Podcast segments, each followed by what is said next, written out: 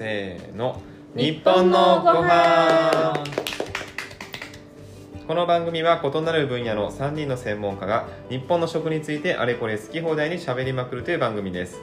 管理栄養士で動物でない羊の丸尾です。よろしくお願いします。日本料理の料理人で動物占い像の薄い花子です。よろしくお願いします。ビジネスコンサルタントをしております。動物占いプロフの宮本です。よろしくお願いします。はいお願いします。今日はですね3人でトーク。うんの回でございます。うんうん。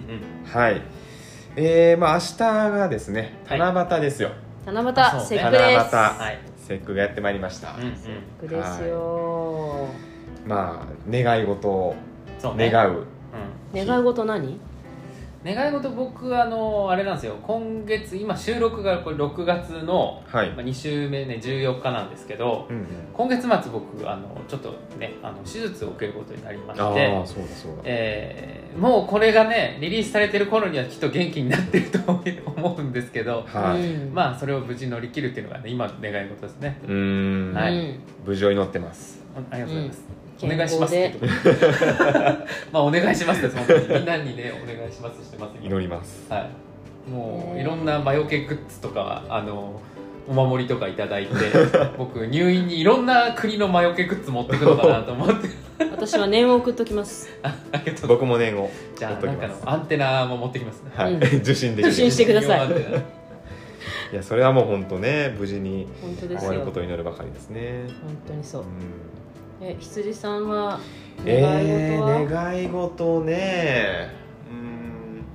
まあその健康でいうとあれですかね。我が子の健康な成長を願ううん。ばかりうん。という感じですかね。何も出てこなかったわ。もうまあ、うまあわかりますけど、まあでも今やっぱ子供のこと考えちゃうね。もうだからもうそういうもんだとそっちに意識がこうどうしてもねうん。向いてるなっていうのは思いますね。願い事って難しいよね。なんかほら子供の時みたくあのお願いってできなくなるじゃないですか。そもそも言うてですよ、はい。七夕ってそもそも願い事する日じゃないですからね。まあそもそもね。まあそもそもねおその話ね話しましたけどね。唯一あの習い事の成就を願っていいだけですから、そうそうそう。習い事でしたよ。なので今年も私はより料理が、いや真面目。料理に対して精進できますようにと七夕さん本当にゾウさん。この辺り。がなんでですか？職人ですよ。いやいやいやい職や。イチローさんと同じ。いやいやいやあだってそうでしょ？だってさ私ほら別にこれ育児で売ってないし私の仕事はあの料理しかないしもう料理で一番なら後がどんなにポンコツでもまあ世の中許されるじゃないですか。うん。だから料理だけはちゃんとしてたいなといつも思ってます。習い事ね。習い事というか精進したいことでしょうね、うん。どっちかっていうとね、まあ仕事も含めてね。うん。うん。まあ昔はねお裁縫手習いをうん。願った時期ですけど、まあ私お裁縫とかできればしたくないし。そうですね、そうですしたくないですねもう今習い事って言ってもあの子供に何習わせるかしか今頭にない あーそれね。いやまださすがに早いけどさ。早い。でも考えるよねそういうことはね。妄想するよね。うんうんうんうん。めちゃくちゃ気が早いんだけどさ。うんね。まあでもあの皆さんもちゃんとなんかでも7月7日からこれを今年はちゃんと学び直そうって思うのもいいと思うんですよ。それは素晴らしいですね。うん。例えばそれがなんか一例えば月に5冊は本を読もうとか、うん。なんかそういうことでもいいと思うんだよね。月に1冊は本を必ず読もうとかでもいいしなんまあか、そうなんか自分をね、高めるために何かスタートするいいタイミングっていうのもいいかもしれない。誓いを立てるみたいなねそうそう。そう年末年始もそうかもしれないけど、うんうん。ちょうどもう半分の折り返しのねそうそうそうそうタイミングだから。それはいいかもしれない。ねよく言うじゃない年末年始気合い入れてうん。1月に挫折して2月からまた同じ年になっちゃったみたいな話をうん。年末によく聞くから、ここでまた2回目のチャンスがやってきたと思えばね。うん。そう。だし口に出すことは大事、ああ本当そうですね。宣言するのすごい大事ですね。うん。そうね。あと節句だしね。やっぱりあの節と節を分けてるわけだからそういう意味ではうん。節目。節目だと思うので、うん。ぜひ考えてほしいかな。そうそう全然関係ないんだけどさこの時期あの給食試食会ラッシュなんですよ。給食学校の給食の試食。まあ、い1学期に給食試食会をする学校の6月7月ラッシュで、うん、私あのこの時期になるともう給食試食会のイメージがものすごい強いの。うん。あの子供3人いるから給食試食会も様々行ってきたんですけど。いやー嫌だろうね栄養士さんもいや花さんあのすに来られると。ごい溜まってますよ、まあうん。めちゃくちゃ緊張するいよ。や誰もわからない。花さんに来られたら。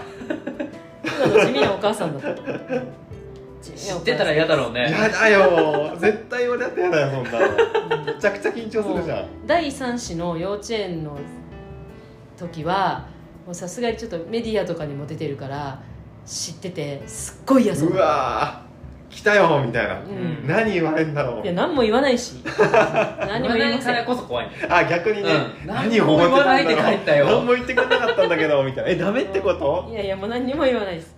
1人目2人目はねあのちょっとあのあのバレてないんで大丈夫だと思うんですけど、まあ、アンケートを書いてくださいって来るんだけど書き始めるとキリがないから、もう裏面。うん、裏目になっちゃうから。裏面どころじゃない。裏面どころじゃない、書いてないですね私 だから一番怖いんですよいやだって。白紙っていうのが。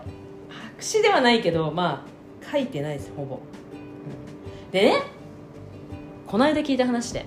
はい。はいこの給食試食会っていろんなパターンがあるんですよ。えっと、地域の人も全員 OK ですよ。だから1食300円もらいます。でこの人この人この人この日はその給食試食会があるので、まあ、地域の人も保護者も来ていいですよ、誰でも参加できる、うん、ただし事前申し込み式ね。もちろん給食だから、うん。食数必要だからね。でもう一つ。保護者の人にだけいつも子供が食べているものをきちんと見ていただきたいので給食試食会をします、まあ一クラスだけ空いてる部屋があるのでそこに入れるだけを募集します。これ無料パターン。うん。で幼稚園とかであの子供と一緒に給食を食べましょう。うん。っていう給食試食会パターン、うん。まあ、いろんなパターンがあるんですよ給食試食会って、うんなるほでねこの間聞いた給食試食会って一応栄養士さんからするとちょっと発表の場でもあるから割とまあ張り切り系メニューうん。もしくは子供に人気のメニュー。で必ず説明みたいのがあるわけ。管理栄養士からの説明みたいな。なので割とねなんか理由付けしやすいものを出してくるんですよ。うんうんうんこれはうちの一番人気でみたいなあのなんか子供たちも大好きでみたいなアンケートでいつも1位でとかっていうパターン。うん。うんもしくは季節ものパターン。うんうんうん。七夕なね。そうそう七夕なのではい。みたいな。っていうパターンとかってあるんですけどわりかしと多いのがカレーです。無難なとこ行くな。要は一番人気なので。文句はないですよね。カレーだったら。ああカレーか。で、まあ、カレーだったら美味しいだろう来るって言われたらねいやいやいや知らないとでも逃げだなそれはちょっと。ないから。カレーはだって戦いたくカないじゃないレーはちょっとずるいよ。文句つけづらいじゃん。絶対美味しいしさ。美味しくないって。いやちょっとそうやばいやばいやばい。言っちゃった言っちゃったこれはやばいことになってきたよ。ルールーだからねって言えるから。まあそうだね。ルールーはこれだからね。スパイスやってませんから。そうそうこのルーをこのル使ったんですー美味しいかどうかえ意このルー。外とね小麦粉から作ってんですよ。作ってダメじゃん。じゃあダメなやつじゃんそ作ってるからよりなんかね。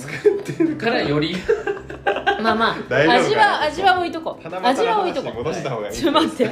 味は置いとこう。はい。あのそれはだってほらいろんな問題があるから、ん味は置いといて。うん。これびっくりしたのは某東京23区の給食試食会ではい。ケーキバイキングをしています。えー、えー、嘘でしょ？いいじゃないですか。ふざけてんのかな？いなんで？や給食じゃないじゃんまず。いやもうめちゃくちゃですよそれは。でパークハイアットのケーキ要はえー？あじゃなくてそのあの作ってですよ。給食室で作った。ケーキを何種類か作って。給食の時間にケーキバイキンいグや違うんですよ。保護者向けだけ。保護者向けそれは一体何？なだから何の回それ？もうそのティーパーティー。いろんなそうそうだってそう普段の給食じゃないの出ちゃってんじゃん。まあ、おそらくは普段の給食でカレーとサラダとか出たとしても、はい。デザートに給食あのケーキバイキングみたいなの出すと保護者が喜ぶじゃないですか。でだからその、その給食試食会じゃなかったのね そうそうそう。そうね。そうね。うん。ティーパーティーだったら嬉しいよそそのために一生懸命そのなんていうか普通の給食とは違う労力をかけて、うん。もうそこにフォーカスしてやってますっていう、ちょっとなんかもう趣旨がわからなくなってきた。は？給食っていうもうなんかまあだからそびのっくりしちゃって私来てる親御さんたちのリアクション次第でどっちに転ぶかじゃないですか。今みたいな僕ら3人みたいにいやこれ給食いつも食べてるのと違うじゃん。何しに僕たちをここに呼んだの？400円取ってるんでしょ？まあ真面目パターンのかもしれないし、うんでも普段のが見たいんだけどケーキバイキング出してないじゃんっていうパターンと、うん。ケーキバイキングもうそれで持っっていうそうパターンと後者が多いんじゃないですか。まあそうだね。後者のが多いかもしれない、うん。そこまで真剣にね、はい給食を見に来たよっていう人はそんなね、まあね。ないでしょうから。でもそのケーキバイキングもすごいみんなが思ってるようなあの多分派手なやつじゃないですよ。給食室で作るから。ヒルトンじゃなくて、うん。でもバイキングなんですよねこのケーキバイキングって最近卒業お祝い給食のブームらしいわけ。卒業お祝い給食。要は最後の6年生の最後の給食です。ああ、卒業お祝い給食は大体これどこもねあの決まってるパターンはまずお赤飯が出るパターンうーん伝統的。伝統的。あとは6年生にアンケートを取って6年生が一番好きな給食が出るパターン。ああ民主的、うん、 and ケーキバイキングっていうパターンがめっちゃ流行ってるねケーキバイキングが全然わからない僕今。あの小さな焼き菓子の上がなんかち下がチョコレートとチーズケーキとスポンジケーキの上がちょっと違うみたいな感じなんですけど一応給食室で作らなきゃいけないわかりましのでた。あのスイーツパラダイス的なやつですね。スイパラ？うん。ああまあそうね。まあ一気に今僕のテンションが下が下がりましたけどまあまあ、それは給食ですから。あれでしょ。パティシエが作ってるわけじゃないですからね。そこは責められますよ。ああ じゃあいいよ。ってじゃあじゃあ出す必要あるのかってのは思いますけどね、でまあ中学校と小学校とねまたね、い、ろいろ違うんですけどもう知っての通り給食っていうのは基本的に生の野菜を出すことができないんですね。うん。生のフルーツを出すことはできるんですけど、うん。生の野菜は出せないので基本的にサラダとかも加熱されたキャベツとかキュウリとかも一回加熱茹でてるものが出てくるんですね、でサラダ決してそんなに美味しいシャキッとしてるなんてものは出てこないんですよ。しなっとしてるなんです、うん。うん。まあ、それはしょうがない。もうだってこれ決まりだから。それはしょうがないですね、うん。だって何回洗浄とか3回洗浄とか決まってんだもん野菜3回洗いなさいとかね。そういう話をするべきですよね。その給食試食会は、まあ、そうだね。まあ、したところでだけどね。そのそれは。だってほら頑張ってるわけじゃないですか作ってる方は。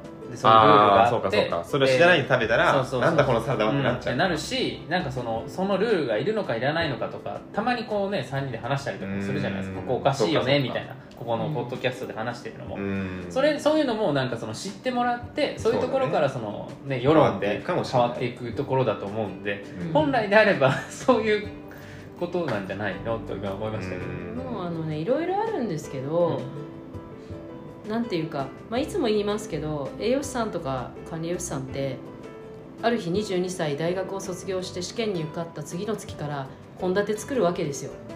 で給食試食会保護者にさらされるわけですよ。それこそ新卒の子もいればベテランのおばちゃんもいっぱいいるわけですよ。それはねまあいろいろと誤解とかいろんななんかこうこともあるんですけど私給食試食会って多分通算1 5 6回行ってるんですけどうん全部の子でもっと行ってるかな？もっと行ってるかもしれないですけどかなり行ってるんですけど全部書いたんですよ。出てきたもの私うんうメモした。そう。それぞれの学校でだから1個目2個目3個目4個目5校行ってます。5つのそ幼小中でうん。5つの学校に行ってるんですけど、15回かだから15回行ってなんと和食が出てきたことたったの2回です。うーんうち13回は全部洋食でした。うーん。やっぱこう特別感を出したいのかな。あのねでそれを私 で少な後の話だよ特別感洋食って。いや特明治だよ大げさだけどなんていうかこう和食だとさね。逆に和食家の方が逆に和食の方が今スペシャル感あるんじゃないの？朝パンでさ逆にね一周してねいやもうそれで管理栄養士の子たちって私ね周りにいっぱいいるからいやいつも洋食なんだよねって言ったらまずあの洋食の方がまず人気がありますと。子供たちにね。子供たちに、うん。で残飯率が低いですと、うんうん。あとは学校の先生要は管理栄養士さんの周りの学校の先生から洋食でお願いしますって言われることも多いですと。えなんでなんですか？自分たちがお好きでないからじゃないですか。先生たちもあの給食試食会ってあの管理栄養士さんと先生担当の先生も一緒に食べたりするんですよ。あー。なのでその先生が嫌いなものだと話弾まないわけですよ。いやいやそれはプ知ロだよらんがな。本そ当こプロだろうって思うけど。知らんがあのなそれは。給食委員会の担当教諭の先生とかもいるんですよ、だからそういう人たちからのリクエスト校長先生副校長先生、え給食担当の先生がリクエストが洋食でしたみたいな。それはもうアンケート取ったらカレーになるわ。うんってなったりとかするんですって。そうだでねなんじゃそりゃと思って。うん。まずそれにもいろいろびっくりしたんですけどまああの一応ね学校給食って1週間に一遍のパン食 みたいなこととかあの小麦食麺とかねとかってあるんですけど、まあ、それはもうだいぶと昔からねパンが出るのはしまだ許せますよ。週に1回のパンがある。いいでしょうそれでも。最近のブームはね世界の味ああもうなんかちょっと前話しこじらせてるわ。でででこじらせてるわ。タコスとか出てきちゃう。はい。なんとか多ね様化ですね。ねはい。ケバブとか言っちゃってね、はいはいそうですね。ここサモサとか出るんですけど。でこれね流行があってワールドカップとオリンピックの時はそれが多様化されます。なるほどね。まあそのさ1日ぐらいはいいよまあまあまあ1年に1回ぐらいそのなんかその今ワールドカップだしとかうん。オリンピックだし、まあね。応援も含めてさ、話題性だそういう時の話題性よ。学習にもつながるかもしれない。それはいいと思う。あとはなんかそのオリンピックでなんか問題になった国のやつとかさ、うん。先生が話したりとかするのにさ、あそういうのはいいと思う。関連があればねちゃんそとね。のだからさっきも言ったけどその多様性とかさそう。何でも珍しいもん出しときゃいいって話じゃないぞっていう。それ大人になったらその自分でそれこそさっきのあれ自分で自分で食べるから、うんうんうん。タコス気になったらタコス食べに行くから。そうなんだよね。うん。学校でやる必要はないよねみんなでなんかこう横一列になってタコス食べなくてもいい、うん。っていうかねどうせ正解の味じゃないんだよ 給食で作るタコスなんて。そう、う んなんてって言ったら失礼だよ。いや無理でしょ。だってい設や無理だよ。備的にもさ。そうまず設備も無理だしうん。そのルール的にも無理なんですよ、あー。さっきのね。生野菜野そうそうだ無理だ、うん、無理なんですよ。う、なのになぜするって。いや本当なぜするなんですよね。そのうん努力する方向間違えてないかい、う。ん。えそう。だってその私からしたらですよ。もしそこでじゃあ世界のなんとかが出されたとしよう。子供がその世界のなんなんとかの味が嫌いにな嫌だこれ美味しくないと思ったらあ次その料理が出た時にえこれ美味しくないやつだったじゃんってうん。記憶が残るじゃないかと。ーしかもその本場じゃない味でそう。嫌いって判断されちゃってるわけです分で食べに行ったんじゃなくて食べさせられてるわけじゃん。うん。だからなおのことだよね。そうだよね、うん。そう。そうなんですよ。まあ、多分趣旨とするとさ今そのいろんな多国籍の方がさ日本まあの小学校にもね特にうん都内なんかはさ、多いからうんっていうのも含めてだと思うんだけど、うん。逆にねそれでそうだね。変なあれになっちゃったりとかするかもしれないしもうそこはだから平等じゃなくてもさ、うん。そのいいじゃん日本なんだから。いやそう。本当にそうなんだよね。っていう話。そう。なんだよね。うん。だからなんかそこが私はすごい気になっていてこの給食試食会こう私の食べたやつじゃないんでわからないんですけどあのー応援メニューということでボルシチが出た給食試食会、うん。ウクライナの料理なんです。あでウクライナの料理ボルシチが出ました。でボルシチっていうのは基本的にはビーツ。ーうんうん。高いビーチでね、そうビーツであのまあいろいろキャベツボルシチとかまあいろいろあるんですけどボルシチの種類もいろいろあるんですけどちょっとその献立を見た時気になったのがボルシチ風シチューって書いてあ 出たよ。風がついてる。ボルシチはできないんでしょうね。ちょっと待ってボルシチ風の次がシチューってなんだと思いながらえっとボルシチなんだ？ボルシチなの？えっとえどっちのヨーロッパ？みたいな状況になってるわけです頭の中で。どこを応援したいの？みたいな。でえーっとと思いながらまあ見てたんですけどボルシチ風シチューはどんなものが入ってましたかと。なんとまずビーツは使っていない。おっと。風だ。からはい、だからやっぱシチューなのよ。ボルシチ要素はどこへ？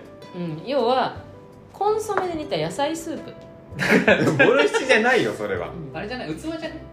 器がちょっとボルシチいや絶対普通の給食の器だよそれは。給食の器、うん、なんですけどまああのーまあ、テーブルビートが使われてない普通のまあものもボルシチとはいうものもあるんですよ。ああそうなんですね。なんですけどあのーねボルシチ風シチューってめちゃくちゃこれ誤解うん。するから。逆にそうですね。間違った教育になる可能性うん。が、あこれよくないよねそんな無理せんでも。そうそうなんかビビってテーブルビート使わなかったら別にボルシチって言わなくていいじゃんみたいな、うん。せめてヨーロッパ風し煮込みとかね、おお。うんもうちょっとあのそうね。うんもうちょっと抗議な意味にしてほしかっったなと思ったたりするんですけど、ね。なんかねいろいろとねいやそー。のなんかウクライナをうん。何かこうね今ねその情勢的にもあるんで、うん。それを応援したいっていう建前がなんかあってリクエストがあってうん。苦肉の策でそうなっちゃったんですよね。そうでしょうねきっと。誰かからの要請というか校長先生からなんかうん。やってくれよみたいな感じでね。今日の校長の話でうん。ウクライナの話するから給食にはウクライナの食べ物入れてくれ。それでもうーんってなって、うん。じゃあボルシチ風だみたいな。そうもうボボルシチはもう無理だからコンソメスープなんだけど。確かに、ね。そういうストーリーがあったかもしれないよね、うん。でまあそうだけど。そしたらもう写真でも貼っといてもらったらいいよね。うん。なんかすごいちょっとこれはあのね私は管理婦さんいっぱい教えてて厳しくもいっぱい教えてるんですけどそれを求めるかいって感じですね。まあていうか難しいな。いろんな人が関わってるじゃないですか、うん。子供だったり、うん。栄養士さんだったりそのうん。お親御さんだったり先先生だったりっていうそこの関係が、まあパワーバランスもあるパワーバランスもそうそうそうそう。そう。で今ね献立を幼稚園とかでは中央で作ったりするパターンとかもいろいろあるんですけど小中学校に関しては一応管理栄養士さんが献立を立てるっていうのが、あの公立ではあの普通のパターンなんですね。普通のパターンか公立はそのパターンなんですよ。私立はちょっと分かんないんですけど。でそうした時にその子たちがじゃあウクライナの料理を知ってますかって話になった時にうん。食文化ってやっぱりその文化を知って初めて伝えられるものだから。いやこれは耳が痛い。僕はボルシチは知っているけどウクライナの食文化までは知らないと思ってしまってる。そう。まあでも教える立場ではないからさ。そう。まあまあ実際それをもしやるとそうしたらそうそうそうだけど耳が痛いなと思う例えば私がすごい尊敬するパティシエさんがねいるんですけど日本にその人にその人はデセールレストランデセールって言ってパティシエなんですけどレストランの料理の最後のスイーツを作る専門のパティシエさんなんですでその方がスリランカ料理のデセールを作ってくださいって頼まれたんですね、うんそしたら私はあの日本とフランスにしかいたことがなくてスリランカのまず味がわからないのであそうですよね。じゃあスリランカ人にあのちょっと習いましょうって言ったらいやまずスリランカ人と行動をさせてくださいと。本当はスリランカに行きたいんですけどコロナになるので行けないのでスリランカ人の知り合いとしばらく行動させてもらってスリランカ人のものの考え方をまず学ばせてくださいと言われたのね。あそうですよねとだから文化を知って作るってことはそういうことですよ超ね。でもねそういうことなんですよ。結局そのね、スパイス料理のねスリランカ料理であったりとか例えばイタリア料理であったりとかっていうのはまあもちろんにわかな人もにわかのお店もいっぱいあったとしても B 級もあってもちゃんとしたところっていうのはみんなその現地の現地で学んだりとか現地の人をよく分かってたりとかして初めて作っていくものだと思うんですよ、だからこそフランス料理の人はみんなフランスパリで修行したいわけだしで日本料理は外人も日本に来て修行するわけだしその中でそれを食文化文化食の側面から文化を語るためにウクライナの料理を作ってください。はい管理栄養士さんって。それは変でしょって、うん。いや確かに難しいよね。うん。ってちょっと思ったの。でも逆に言うと食文化の観点からあの文化の観点から食文化を伝えたいので日本の料理をきちんと使っ作ってくださいね管理栄養士さんはやるべきだと思うけどね。それはやってほしい管理栄養士がね。日本人。うん。日本人なら。だけど別に私ウクライナ料理が作れなくてもいいと思うんだ、うん、だ大体作るのは、ね、調理師さんだから。うん。で作りやすいようにアレンジしなきゃいけないわけだし、う材料の問題もあるし。だけどこれいろいろ問題だよと思って。で大体もうあのそれこそさ七夕のためにもう何でもかんでも七夕ゼリー作ればいいってもんじゃないんですよ本当。本当にどこもかしこもあの2層になった七夕ゼリー大好きじゃないですか、うん。うんサイダーゼリーとか、まあ見た目もやっぱねぶどうとか入っちゃって綺麗なやつとか。もうどんだけ七夕ゼリーがお好きなんですかみたいな、うん、固めるデザート多すぎなんですよ基本的には。楽だからね。いやーそうとかもなんかいろいろ思うとこがあるんですけ最後ちょっどと七夕に戻って。なんかあれですね今度その、まあ、3人が考えるっていうか、まあ、それぞれが考える理想の給食みたいな。これ急になんかいい急に振るね。いやハードル高くねい？や俺。こ今度ね。いや別にそんななんていうの。もう二十数年前だよいやそれはだからこう一人のなんていうかビジネスコンサルタント的な立場からでもいいですし。難しくなんていうか。だってその要するに400円なわけでしょ？まあととかさその辺のコスト面からも考えないといけないわけじゃないですか。で僕そんな詳しくないのでそこって。いやでもさでもね400円ってことはランチ1200円以上で売っていいんだよ飲食だったら。いやまあそうですけど飲食ねフードコスト、込みそフードコスト3割よ。あと場代とかも入れたりとかもすればそう。ですけれども。だってこれかかんないんだよ原価しか給食って。だからよく300円だから美味しいもの作れないんですって言ってる人見るといやいやそこら辺の1000円の定食は300円以下だよっていう。まあね原価で言えば。原価で言ったら。はい。だからその原価率の問題では決してないゆえ上に結構なあの寄付食材みたいなものいっぱいあるんですよね。だからだからこそもうあの管理栄養士さんの給料が低いっていうのもあるのかもしれないですね。あの作ってるうん。人調理師さんもそうかもしれんし。なんかねすごいやっぱね一個だけ言うとね料理をねたくさん食べてない人には美味しいもの作れないんですよ美味しいところで食べてない人には美味しい料理は作れないので本末転倒です。じゃあ本末転倒なんですけど そもそも外食とかをたくさんし、はい。美味しいものをたくさん食べた人にしか美味しいものは作れないし知らないものは作れない。うん。そうね。そうですね。そう。だから知ってれば例えばどっかで食べたあ例えばチキンフリカッセで食べたなフレンチのビストロでって言ったらチキンフリカッセ風は作れるでしょ、はいはいはい。うんでも食べてないものを画面だけで見て作ることはねできない、おそれで言ったらですようん、今この間チャット GPT の話したじゃないですか、したした。それと外部ツールのその料理を学ぶっていう、うんうん。まあ、そのプログラミングと作るっていうプログラミングを、えー一つの要するに料理ロボットに突っ込んだわけですよ。うん。でそのラーニングさせたわけですよ、うん。そしたら料理を見て料理が作れるようになってきたんですよ。すごいすごい。うん。すごいでしょ、うん。だって味とか分かんないんだよ。あでもラーニングしたんでししょ？当然ですけど結局は作りいろん方とか。ないろんなそうそうそうたくさんのその料理人が料理してるのとかを、こうどれぐらい入れたりとかっていうのを全部ラーニングさせたわけですよ、そのプロセスを。だから要するにどれだけのものを知ってるかっていうのにはそうそうそう。通じてるわけですよ。知識量がね。そしたらロボットにですら作れるようになってきたいやそうなんです味よ付けもちゃんとしてるってこと？そう。あただ写真をポンだからね。そのぐらい写真をポン確かにこれと同じ味になってるのかって言ったらまだまだそこまでいってないけれども、ーでも食べれるものとしてできてきてるおでそれですよ。だから私よく言われるのはいや栄養士は料理を作る専門じゃないですって。それは分かってる。ーだけどいっぱいいろんなところで食べてたらこれはこういうパターンでできていて、こういうふうな作り方をしてるんであろうな、うん。じゃあそれを簡単に給食にするためにはどうアレンジしていったら美味しくなるかなこれ実は給食じゃなくて家庭料理も同じなのよ日本料理のこの料理を食べました。でも家庭ではさすがにこんなに難しく作れないからどうやってアレンジしたらこれだったら家でも作れるんじゃないかなっていう学習をしてるわけですよ、うん。脳が。そうそそれで言うとその学習をするって今おっしゃったじゃないですか、うん。これが人間にとって会話だったりとか、うん。その口に表その言語化するとかっていう話だったりするんですよ、うん。これしてないですよ。だからいくらうまいものをたくさん食べたとてこの学習をしてない人は多分わからない、そうなの。はい。ほらこの間の話ですけど。結局、うんうん結局献立は学習をしてないと作れないんですよ。うんうん。うん。そうですね。でその学習の仕方っていうのは食べるそしてそれについて誰かと話したりとか、うん。自分がきちんと言葉に残すっていうことをはいはいはい。ちゃんとなんていうのかなインプットしていってさらにそれをアウトプットしてってい。うことによって初めてできていくので、ウクライナの料理はいボルシチって言ったとしてもボルシチ食べたこともない。で仮に1軒食べましたでもそれがボルシチか分かんない。それはボルシチ風シチューになっちゃいますよ。うんうんうん。だから学習してないとどんな人も作れない。逆に言えば学習いっぱいしてるプロではない料理を好きな人の方が美味しいもの作れたりするじゃないですか。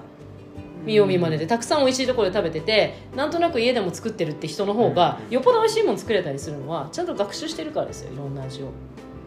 だから理想の給食って言った時にお魚と豆となんとかとっていう考え方じゃなくて自分の中の理想の給食のイメージがきちんとできてそれがどんな味かって言えれば給食難しい。給食って言われても思い出すのは揚げパンと牛乳なの。うん定番のね。昔はね。昔って言われちゃったけど。まあまあ今も昔。そうですけどね、はい。うん。あのそのイメージがすごく強くてもう記憶の片隅にしかない。ただ今ねそのそれを食べたいかって言われるとねちょっと違うから、理想の給食って難しいね。ね。まあねだって当時のそのちっちゃかった頃の僕が好きだったのがその揚げパンと牛乳だったわけで。うん。うん。今の僕の考える給食を出しても多分当時の僕は「え揚げパンと牛乳ないの?」って多分言ってると思うんだよね。それだから揚げパンと牛乳とか他のものでしか学習してなかったからだよね、うんうんうんあのミニ宮本はね。そうミニミニうん本当はそうそうそう。だから今もういっぱい学習しちゃったってことだよ、でもそうやって学習させていくことでしか結局は子供たちの学習はできないわけだから。ああだから子供に対してもちゃんとそういう食欲をしなきゃいけないってことだね。そうですよ。そうですね。そりゃそうですよ。してください。食育。はい。すごい話が広がっちゃった。七夕の七夕ゼリーからこんな 給食試食会から。うんそうですよ。もうこの時期になると本当給食試食会案内がいっぱい来るんですけど。まあ、いろんなねなんか給食試食会をして発表しようっていう行為はね決して悪くないんですよ、ううんん、忘れちゃいけないのは。そのは大事そもそもこの給食試食会の目的っていうのは意見を聞いて給食を改善していくってことなんですかね。もうメインなんですけど子どもたちが食べてるものを味わっていただくっていうのがまず一番大きい。安心してくださいしあとはうん。このぐらいの量を食べてるんですよってうん。お家ではあのどうですかとか、まあ、いろろんな意味があるんですけど、もうはっきり言って年に一度の管理栄養士さんのもう晴れの舞台発発表会みたいな。表だと私は思うんですね、うん。まあ、それ嫌がる方もすっごい多いんですけど、うん。給食試食会嫌で嫌でっていう人もいっぱいいるんですけどでもそういう意味ではあの評価もただね苦しそれがねまたねちょっと日本人のすごい良くないところは一つとしてはですねアンケートに対してあのほぼ酷評ってないんですよね。良かったですみたいうんなあのこうあの美味しかったですみたいなの評価になっちゃうからこれは改善されないかまでしかないですね。そう、うん。うん、改善されないなって思いますね。いやでもカレーはちょっと逃げてるな。もうちょっとトライしてほしいなって思まあね、うトライしてる学校もありましたよ。例えば、その唯一出された和食で私サワラの西京焼きが出てきたところどこだっけな？どのあ小学校の時、ううんん、出てきたりとかその時はなんか大豆が上がってて海苔がふ青のり振ってあってお塩が入ってなんかかかってるなんかおせんべいみたいなのがついててこれ美味しいんですよ普通に。大豆の。うん要は揚げ大豆にお塩と海苔がかかってて。うん。それがあのちょっとこの小さなお皿に乗ってて。でそれとサワラの西京焼きと,、えー、とお吸い物とご飯と青菜の浸しかなんかっていう給食のところもありましたよ。いいですね、で確かにその魚が一級品かってそんなことないですよ。やっぱり給食だから骨抜いて冷凍してかけて持ってきてるけれどもまあ食べられますよ。うん。食べられます。食べられるしまずっていうことではないんですけど、うん。そういうところもありました。不思議なところもありました。不思議。うん。不思議なところもね本当いっぱいあってこれはあの自分の子供のじゃないですけど肉なし麻婆豆腐っていう。それはあの代替あ違う違う。でもななんで肉入ってなかったんですかね？うん。だかなんらか理由が聞いてみたの先生、はいはいはい。これはなんで肉が入ってないんですか、うんって聞いたの。はい。だって子供タンパク質そうですよね。いいるじゃん取った方がいいですよね。でむしろなんか逆行してないかと思ったから、うん。まあすごくさりげなく。うんはい。でご飯に肉なし麻婆豆腐に中華スープにゼリーっていうメニューだった他にタンパク源があるわけでもない。一応ゼリーがあのカルピスゼリーで一応ねあ乳製品で、乳製だったんですけど。いやいやいやいやいや。ないらんわって話だなそしたら。うん。でそれ聞いたんです。これはなんで肉なし麻婆豆腐なんですかってお肉を使っちゃいけないんですかってひき肉なんて決して効果じゃないの分かってるから。うん。お肉を使っちゃいけないんですかって言ったらいや子供たちはこれにしたらすごく食べるようになったんです。って言ったえの。えなそうなの？そうなんですかって。なんでですかって聞いたの、うんうんうん。そしたら「いやわかんないです」いやそれ知ろうよと思って。なんでこっちは食べてそっちは食べないのか一応聞きたいじゃん。謎。本当にそうなの聞きたいとうん思ったんだけど、その肉なし麻婆豆腐が出てきました、肉が入ったうまみが出て喜ばれそうですけどね。うん、だから味がないやつですね。だからいわゆるうまみがない麻婆豆腐。で辛くもない。うん。それは一体何？なんつっていいかね。豆豆腐の醤油味のと味噌味のあんかけみたいな状態になってる、あーはいはいはいはい、うん。これまた間違って覚えるやつじゃないですか？中華料理店行って「あ麻婆豆腐頼もう。えなんか全然違う」みたいな。全然違うだろこれじゃないって。いやだからねあのー不思議だなとその名前の付け方もちょっといろいろあるなと思っちゃったその時に。あの肉なし麻婆豆腐って書くとただのさあの豆腐の煮込みにすればいいじゃん。確かにそれだったら潔いまだ。潔いじゃないですか。肉なし麻婆豆腐っていうのはなんかこうないっていうそのなんていうのネガティブはそうですよね。タイトルにつけない方がいいんじゃないかなって個人的に思ったけどその話するとすごい細かいからと思ってあうん。ありがとうございますってそので終わっちゃった。優しい私、火つけなければ大丈夫なんです。うん。優しい私でした。はいまあそんなわけで明日は七夕なんで皆さん 七夕そうめんを。七夕そうめん食べてください。けんちんのお菓子を食べてください、はい。あのはい。何でしたっけ？自分の鍛錬するようなあ内容の。精そうだよ進するね。正直。誓い事かな、ううん。ん。そうしましょうね。そうしましょはい。うはい。じゃあ今週は以上です、えーこの番組は毎週木曜日の更新となっております、えー番組の感想をぜひインスタグラムツイッターでお聞かせください。ハッシュタグは日本のご飯。カタカナで日本ひらがなでご飯で、えー投稿お待ちしております。ではまた次回お会いしましょう。ありがとうございました。ありがとうございました。